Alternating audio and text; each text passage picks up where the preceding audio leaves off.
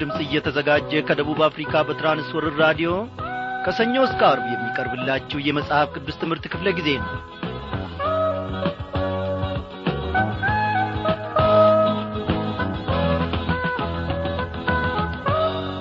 እንደምናመሻችሁ በጌታ የተወደዳችሁ ክብሯን አድማጮቼ ሁላችሁም በዚህን ሰዓት አንዳንድ የምትሠሩትን ሥራዎች ቆም ቆም አድርጋችሁ ወደ እግዚአብሔር የጸጋ ዙፋን ቀርባችሁ ከቃሉ ማድ ለመመገብ የተዘጋጃችሁ ይመስለኛል። እግዚአብሔር ይባርካችሁ። ይህንን ስታደርጉ ሳለ እግዚአብሔር አምላካችን ደግሞ የዘላለማዊ መንፈሳዊ ማዱን በእውነት ከላይ ከጸባወቱ ያፈስላችኋል ይመግባችኋል።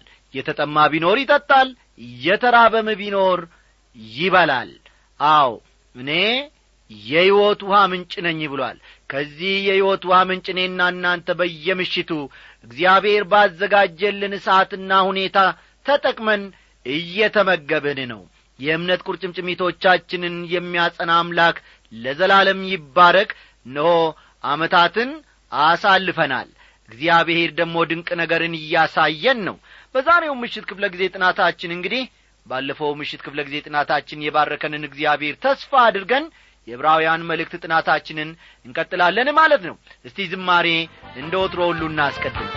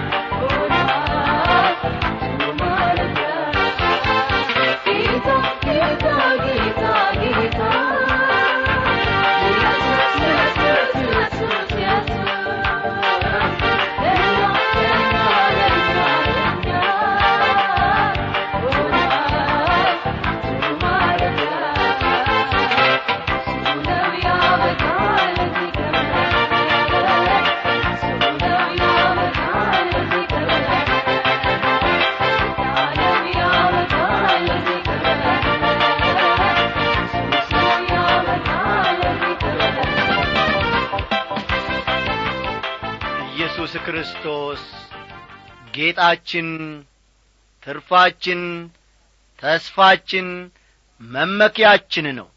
የሰላም ንጉሥ እንደ እርሱ ያለ ማንም የለምና። ስሙ ይክበር ይመስገን። እስቲ እናመስግነው። የእግዚአብሔር ልጅ ኢየሱስ ክርስቶስ መድኃኔ ዓለም እናመሰግንሃለን ጌታችን ሆይ። ነፍሳችን አንተን ተስፋ አድርጋለች አንተም አልጣልካትም እግዚአብሔር ሆይ ብዙ እኛ ያልታረምንበትን ብዙ እኛ ያልተረዳነውን ነገር እንድንረዳ ከወርቅና ከብዙ ሀብት ይልቅ የከበረውን ቃልህን በውስጣችን ጌታ ሆይ እያሰረስክ እኖ በአንተ እንድናድግ በአንተም እንድንጐለብት በአንተም እንድንጠነክር በየዕለቱ ትረዳናል እግዚአብሔር አምላካችን ሆይ የሥጋችንን ፈቃድ ለመፈጸም እንደ ሥጋ ፈቃዳችንም ደግሞ ከአንተ ስንኰበልል አንተ እየመራህን በቀናው መንገድህም ደግሞ እግዚአብሔር አምላካችን ሆይ እጃችንን ይዘ እያስጓስከን እነሆ ለዚህች ለተወደደች ምሽት ደርሰናል። ልውል ሆይ ከማደሪያህ ደግሞ የባሪያዎችን ጩኸት የባሪያዎችን ልመና ትሰማለ እስከ መጨረሻው ድረስ ደግሞ እንደምታጸናን እንታመንብሃለን። ምናልባት በአንድና በሁለት ነገር ተሰናክለን ሊሆን ይችላል። ምናልባትም ደግሞ ጌታ እግዚአብሔር አምላካችን ሆይ ስለ መጪው ጊዜ እያሰብን ስለ መጪውም ጊዜ ብዙ ዕቅዶችንና ውጥኖችን እያወጣን ከአንተ መንገድ ፈቀቅ ብለን ልንሆን እንችላለን። እግዚአብሔር ሆይ ወደ አንተ ጸጋ ዙፋን መልሰን በሥጋችንም በሐሳባችንም ከኰበለልንበት ከሞዓብ ምድር እግዚአብሔር ሆይ መልሰን አንተን ተስፋ የምታደርግ ነፍስ አንተን የምትታመን ነፍስ አንተ ለዘላለሙ አትጥላትምና እግዚአብሔር ሆይ ባክህ እጃችንን ያዝ። በዚህች ምሽት ደግሞ ሰማያዊ በረከትህ ከቃልህ እግዚአብሔር አምላኬ ሆይ ለመካፈል የቀረበች ነፍስ አለች። ይህችንም ደግሞ እግዚአብሔር ሆይ ከበረከትህ እንድታረሰርሳት እጇንም ደግሞ እንድትይዝ አለውልሽ እንድትላት ኢየሱስ ክርስቶስ እኔ ባሪያ ለምንሃለሁ በዚህ ጊዜ የምንማረውን ቃልህን ደግሞ ባርክልን። እስከ መጨረሻው ከእኛ ጋር አሁን ስለ ዘላለማዊና ስለ ሕያው ስምህ ስትል አሜን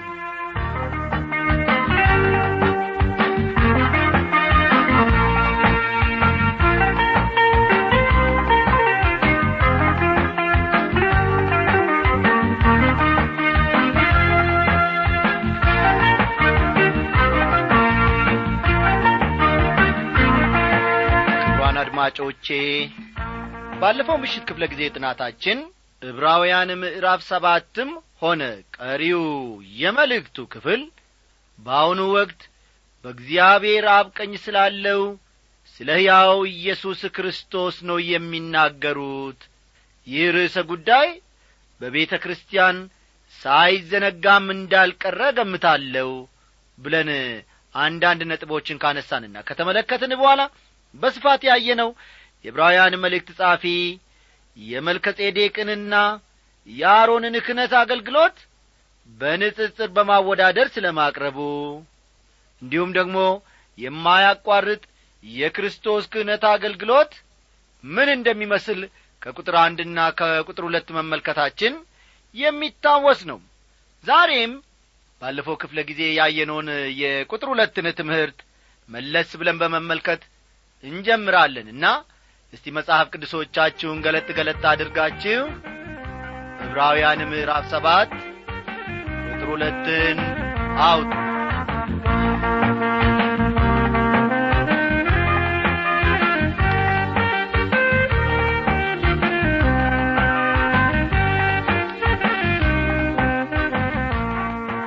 ለእርሱም ደግሞ አብርሃም ከሁሉ አሥራትን አካፈለው የስሙም ትርጓሜ በመጀመሪያ የጽድቅ ንጉሥ ነው። ኋላም ደግሞ የሳሌም ንጉሥ ማለት የሰላም ንጉሥ ነው ይላል። አንዳንድ ሰዎች ባለፈው ምሽት ክፍለ ጊዜ ጥናታችን እንደ ተመለከትነው ሳሌም የተባለው ቦታ ኢየሩሳሌም ነው ይላሉ ማለታቸውንና ይህም ደግሞ ግምታቸው ትክክል አለመሆኑን መጥቀሳችን የሚታወስ ነው ምክንያቱም ሳሌም ማለት ሰላም ማለት እንጂ የአገር ስማ አይደለም። መልከጼዴቅ የሰላም ንጉሥ ነበር ይላል እንጂ የኢየሩሳሌም ንጉሥ ነበር አይልም። ተመለከታችሁ አይደል? መልከጼዴቅ የሰላም ንጉሥ ነበር ይላል እንጂ የኢየሩሳሌም ንጉሥ ነበር አይልም። በዚያ ዘመን ሰላም ማስገኘት የቻለ በአካባቢው የነበረች የአንዲት አገር ንጉሥ ነበር። ያቺ አገር ግን የግድ ኢየሩሳሌም መሆን የለባትም። ከዚህም በላይ መልከጼዴቅ የጽድቅ ንጉሥ ማለት ነው። መልከ ጼዴቅ ማለት የጽድቅ ንጉሥ ማለት ነው። በዕብራይስጥ መሌክ ማለት ንጉሥ ማለት ነው። ንጉሥ ማለት ነው። ጼዴቅ ማለት ደግሞ ጽድቅ ማለት ነው ብለን ይህንንም ባለፈው ምሽት ክፍለ ጊዜ ጥናታችን መመልከታችን የሚታወስ ነው። ነቢዩ ኤርምያስ እግዚአብሔር ጽድቃችን ነው ማለቱንም እናስታውሳለን። በብዙ መልኩ መልከ ጼዴቅ የክርስቶስ ምሳሌ ነው። የሰላም ንጉሥ የጽድቅ ንጉሥም ነበር። ጌታ ኢየሱስ ክርስቶስም እንዲሁ የሰላምና የጽድቅ ንጉሥ ነበር። እርሱ ጽድቃችን ሆነልን። መልከ ጼዴቅ የልዑል እግዚአብሔር ካህን ነበር። ተመልከቱ። መልከ ጼዴቅ የልዑል እግዚአብሔር ካህን ነበር። ጌታ ኢየሱስ ክርስቶስም እንዲሁ ሊቀ ካህናችን ነው። ጌታ ኢየሱስ ክርስቶስም እንዲሁ ሊቀ ካህናችን ነው። በጣም የሚያስገርመው ደግሞ መልከ ጼዴቅ አብርሃምን ለመቀበል ሲወጣ እንጀራና የወይን ጠጅ ይዞ ነበር የወጣው። ይህም ደግሞ የጌታ ራት ወይም የቅዱስ ቁርባን ምሳሌ ነው በማለት በትላንትናው ምሽት ክፍለ ጊዜ ጥናታችን ይህንን መመልከታችንን ታስታውሳላችሁ። እስቲ አሁን ደግሞ ቁጥር ሦስትን እንመልከት። አባትና እናት የትውልድም ቁጥር የሉትም ለዘመኑም ጥንት ለሕይወቱም ፍጻሜ የለውም። ዳሩ ግን በእግዚአብሔር ልጅ ተመስሎ ለዘላለም ካህን ሆኖ ይኖራል ይላል። እዚህ ላይ ደግሞ መልከ ጼዴቅ የክርስቶስ ምሳሌ የሆነበት አንድ ሌላ ተጨማሪ መንገድን እንመለከታለን። ጌታ ኢየሱስ ክርስቶስ ከዘላለማዊው ዓለም ነው የመጣው። የሄደውም ወደዚያው ወደ ዘላለማዊው ዓለም ነው መጀመሪያም መጨረሻም የለውም።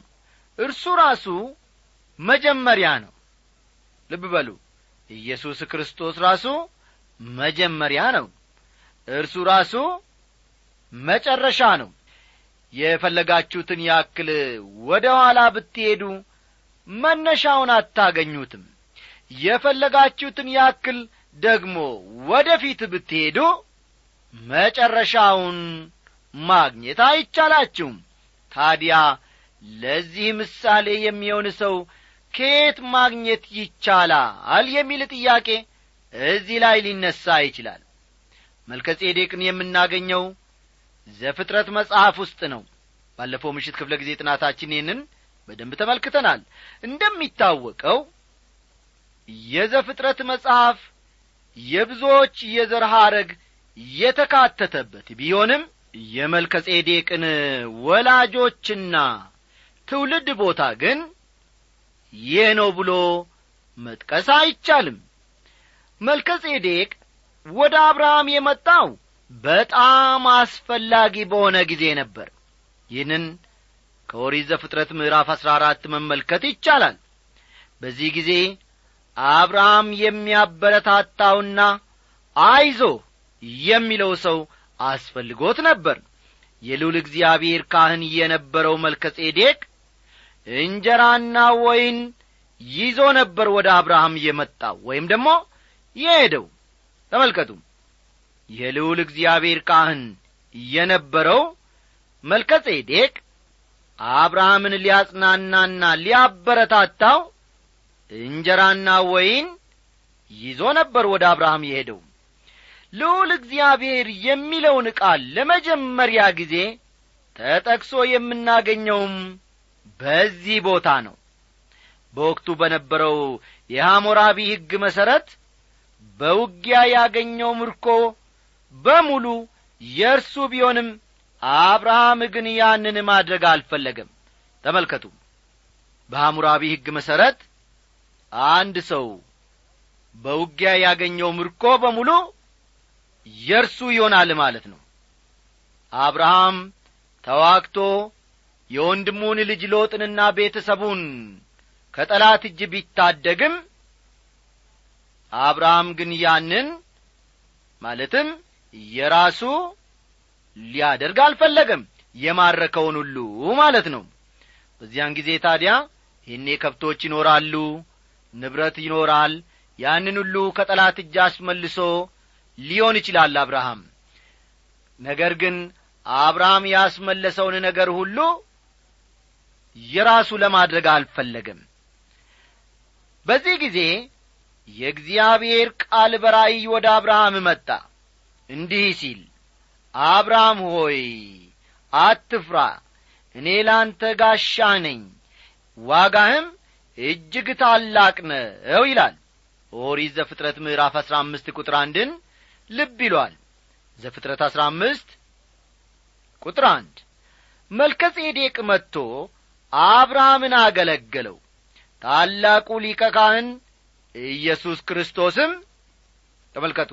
ታላቁ ሊቀ ካህን ኢየሱስ ክርስቶስም እንዲሁ አማኞችን ያገለግላቸዋል። ዘፍጥረት ምዕራፍ አሥራ አራት ቁጥር አሥራ ዘጠኝ ኦሪት ዘፍጥረት ምዕራፍ አሥራ አራት ቁጥር አሥራ ዘጠኝ አብርሃም ሰማይንና ምድርን ለሚገዛ ለልዑል እግዚአብሔር የተባረከ ነው። ጠላቶችም በእጅ የጣለልህ ልዑል እግዚአብሔር የተባረከ ነው ይላል። እግዚአብሔር ይክበር ይመስገን። እግዚአብሔር አምላካችን የእኔና የእናንተን ጠላቶች በእጃችን ይጥላል። በእግራችን ጫማ ስር ይጥላቸዋል። እግዚአብሔር ለዘላለም ጌታ ነው ቁጥር አራትን ደግሞ እስቲ ያለፍ ብለን እንመልከት። የአባቶች አለቃ አብርሃም ከዘረፋው የሚሻለውን አስራት የሰጠው ይህ ሰው እንዴት ትልቅ እንደ ነበረ እስኪ ተመልከቱ ይላል። አብርሃም ለመልከ ጼዴቅ አስራት ሰጥቷል። ተመልከቱ። አብርሃም ለመልከ ጼዴቅ አስራትን ሰጥቷል መልከ ጼዴቅ ከእርሱ የበለጠ እንደሆነና አስተውሉ። መልከ ጼዴቅ ከአብርሃም የበለጠ እንደሆነና የልዑል እግዚአብሔር ካህንም እንደ ነበረ ወይም እንደሆነ አድርጎ ተቀብሎታል። አስተዋላችሁ? መልከ ጼዴቅ ከአብርሃም ከራሱ የበለጠ እንደሆነና የልዑል እግዚአብሔር ካህንም እንደሆነ አብርሃም ተቀብሏል ቁጥር አምስት። ከሌዊ ልጆች ክህነትን የሚቀበሉት ከሕዝቡ ማለት ከወንድሞቻቸው እነርሱ ምንም ከአብርሃም ወገብ ቢወጡ ከእነርሱ አስራትን በሕግ እንዲያስወጡ ትእዛዝ አላቸው ይላል። ከአብርሃም የሚወለዱት የሌዊ ልጆች ተመልከቱ። ከአብርሃም የሚወለዱት የሌዊ ልጆች በአብርሃም በኩል ለመልከ ጼዴቅ አስራትን ሰጥተዋል። አይገርማችሁምን? ይህም መልከ ጼዴቅ ከአሮንና ከቤተሰቡ የበለጠ መሆኑን ነው የሚያሳየው። አስተዋላችሁ መልከ ጼዴቅ ከአሮንና ከቤተሰቡ የበለጠ መሆኑን ከዚህ መረዳት እንችላለን። ወገኖቼ የኢየሱስ ክርስቶስ ጌትነትን ከምታሳዩባቸው መንገዶች አንዱ ለእርሱ ለጌታችን ለመድኃኒታችን ስጦታን በማቅረብ ነው። የምታደርጉት ስጦታ ለቤተ ክርስቲያን ወይም ለአገልግሎት ድርጅቶች ብቻ ሳይሆን ለራሱ ለጌታ ኢየሱስ ክርስቶስም መሆን ይኖርበታል። የምናደርገው ስጦታ ለቤተ ክርስቲያን ወይም ለአገልግሎት ድርጅቶች ብቻ ሳይሆን ለራሱ ለጌታ ኢየሱስ ክርስቶስም መሆን ይኖርበታል። ቁጥር ስድስት ትውልዱ ከእነርሱ የማይቈጠረው ግን ከአብርሃም አሥራትን አውጥቶአል የተስፋ ቃል የነበረውንም ባርኳል ይላል። ምናልባትም አብርሃም ከመልከ ጼዴቅ የበለጠ እንደሆነ አድርጋችሁ ልታስቡ ብትችሉ እንኳ ይህ ሐሳባችሁ ትክክል አይደለም ብዬ በድፍረት እናገራለሁ። አስተዋላችሁኝ? ምናልባትም አብርሃም ከመልከ ጼዴቅ የበለጠ እንደሆነ ልታስቡ ብትችሉ ትክክል አይደለም። መልከ ጼዴቅ ከአብርሃም ዘራ አይደለም። ልብ በሉ። መልከጼዴቅ ከአብርሃም ዘር አይደለም። ሆኖም የልዑል እግዚአብሔር ካህን ነበር መልከጼዴቅ። አስተዋላችሁ? መልከጼዴቅ የልዑል እግዚአብሔር ካህን ነበረ። ስለ እግዚአብሔር እውነትን ማን እንዳስተማረው ምንም የምናውቀው ነገር የለም። በመጽሐፍ ቅዱስ ውስጥም አልተጠቀሰም። ስለ እግዚአብሔር እውነትን ለመልከጼዴቅ ማን እንዳስተማረው አናውቅም ስለዚህ ሰው የጀርባ ታሪክም ምንም የምናውቀው ነገር የለም። ስለ መልከጼዴቅ ብዙ አውቃለሁ የሚል ሰው ቢገጥማችሁ እንኳ የሚናገረው በግምት እንደሆነ እርግጠኛ ልትሆኑ ይገባል። ጌታ ኢየሱስ ክርስቶስን በተመለከተም ብዙ ብዙ የማናውቀው ነገር ይኖረናል። ምክንያቱም እርሱ አምላክ ነውና። በአሁኑ ጊዜ ሊቀ ካህናችን እንደሆነ ግን እናውቃለን እንረዳለንም ይህንንም ደግሞ እናምናለን።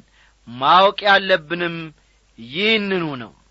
ቁጥር ሰባት ትንሹም በታላቁ እንዲባረክ ክርክር የሌለበት ነገር ነው ይላል።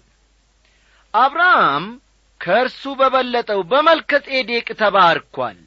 እኔና እናንተም ጌታ ኢየሱስ ክርስቶስን ስናመልከውና በፊቱ ስንሰግድ ታላቅ መሆኑን እየመሰከርን ነው። ቁጥር ስምንት በዚህስ የሚሞቱ ሰዎች አስራትን ያስወጣሉ በዚያ ግን የሚያስወጣ በሕይወት እንዲኖር የተመሰከረለት እርሱ ነው ይላል። በዚህስ የሚሞቱ የሚለው ቃል የሚያመለክተው የሌዊ ልጆችን ነው በዚህስ የሚሞቱ የሚለው ቃል የሌዊ ልጆችን ነው የሚያመለክተው። በዚያ ግን የሚለው ደግሞ በዚያ ግን የሚለው ቃል ደግሞ መልከ ጼዴቅን ነው የሚያመለክተው። መልከ ጼዴቅን ያመለክታል ማለት ነው። እኛነታችንን ብንሰጠው እርሱ ይቀበለናል እንደሚቀበለን በማወቃችንም እግዚአብሔርን እናመሰግናለን። ከቁጥር ስምንት እስከ አስር ያለውን ደሞ ላንብብላችሁ። ይህንም ለማለት ሲፈቅድ አስራትን የሚያስወጣ ሌዊ እንኳ በአብርሃም እጅ አስራትን ሰጥቶአል መልከጼዴቅ በተገናኘው ጊዜ ገና በአባቱ ወገብ ነበረና ይላል። ይሄ እጅግ የሚገርም ቃል ነው። አስራትን የሚያስወጣ ሌዊ እንኳ በአብርሃም እጅ አስራትን አውጥቷል ይላል። ለመልከጼዴቅ አስራትን በሰጠ ጊዜ ቀጠል ሊያደርግና ደግሞ ሌዊ በአብርሃም ወገብ ውስጥ ነበር ይላል። ስለሆነም ሌዊ ራሱ ለመልከጼዴቅ አስራትን ሰጥቶአል ማለት ነው። በተመሳሳይ መንገድ አዳም ኀጢአት ባደረገ ጊዜ እኛም ኀጢአት አድርገናል። ተመልከቱ። አዳም ኀጢአት ባደረገ ጊዜ እኛም ኀጢአትን አድርገናል። በአዳም ሁሉ ይሞታሉ። እኛ ሁላችን የምንሞተው በአዳም ውስጥ በመሆናችን ነው። ቁጥር አሥራ አንድ እንግዲህ ሕዝቡ በሌዊ ክህነት የተመሠረተን ሕግ ተቀብለዋልና በዚያ ክህነት ፍጹምነት የተገኘ ቢሆን እንደ አሮን ሹመት የማይቈጠር እንደ መልከ ጼዴቅ ሹመት ግን የሆነ ሌላ ካህን ሊነሣ ወደ ፊት ስለ ምን ያስፈልጋል ይላል። በሌላ አነጋገር የአሮን ክህነት ዐይነተኛ መለያው ፍጹም አለመሆኑ ነበር። ክህነቱ የተሟላና ፍጹም ከእግዚአብሔር ጋር ግንኙነትን አላስገኝም። ለሕዝቡ ደህንነትንና በእግዚአብሔር ፊት ተቀባይነትንም አላስገኘላቸውም። ግቡን ባለመምታቱ ክርስቶስ አስፈልጎናል። ተመልከቱ የአሮን ክህነት ግቡን ባለመምታቱ ለእኔና ለእናንተ ክርስቶስ አስፈልጎናል። ቁጥር አሥራ ሁለት ክህነቱ ሲለወጥ ሕጉ ደግሞ ሊለወጥ የግድ ነውና ይላል።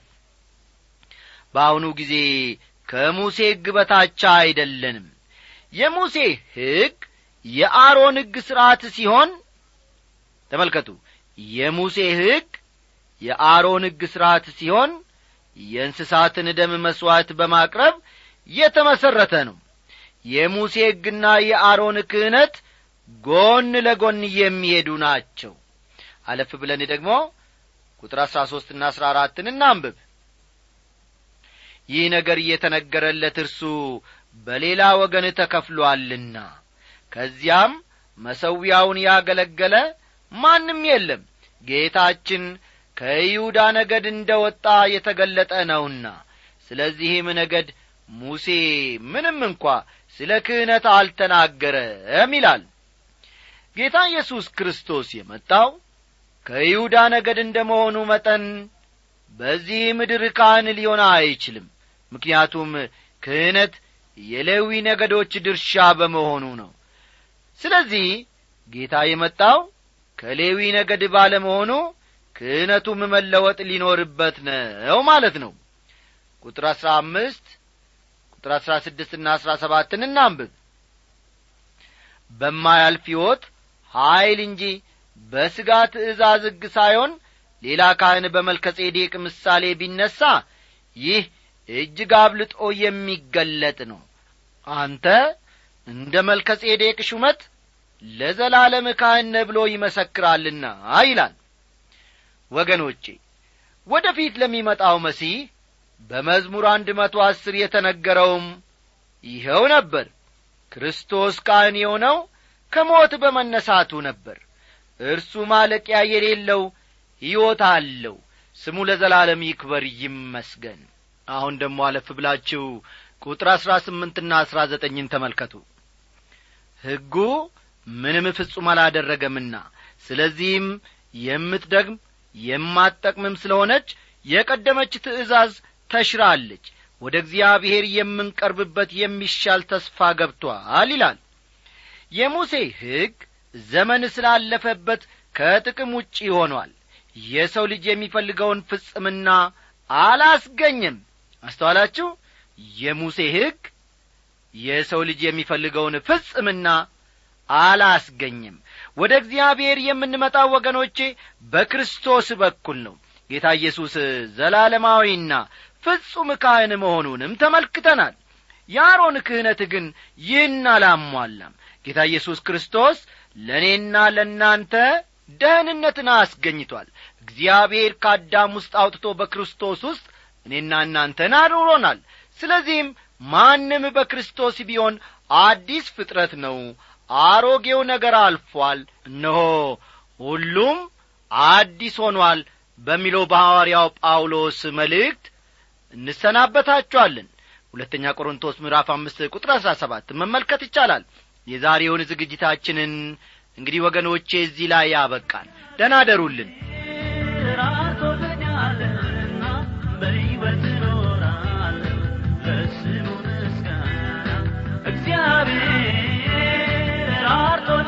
ራርቶልኛልና በሕይወት እኖራለሁ ለስሙ ምስጋና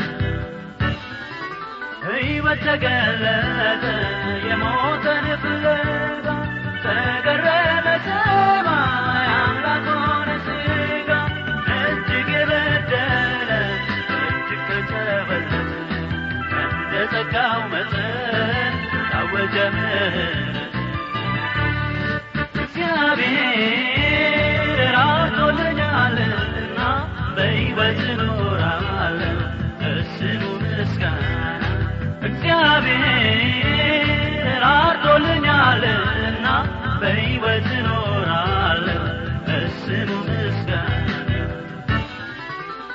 በርኬኩታል መርገን የተጫን ከአምላኬ ማደሪያ በደሌለ የጥልም ግድግዳ በሞቱ ቢንደው ካድለት መቅደሱ ቆሚያለሁኝ ነው እግዚአብሔር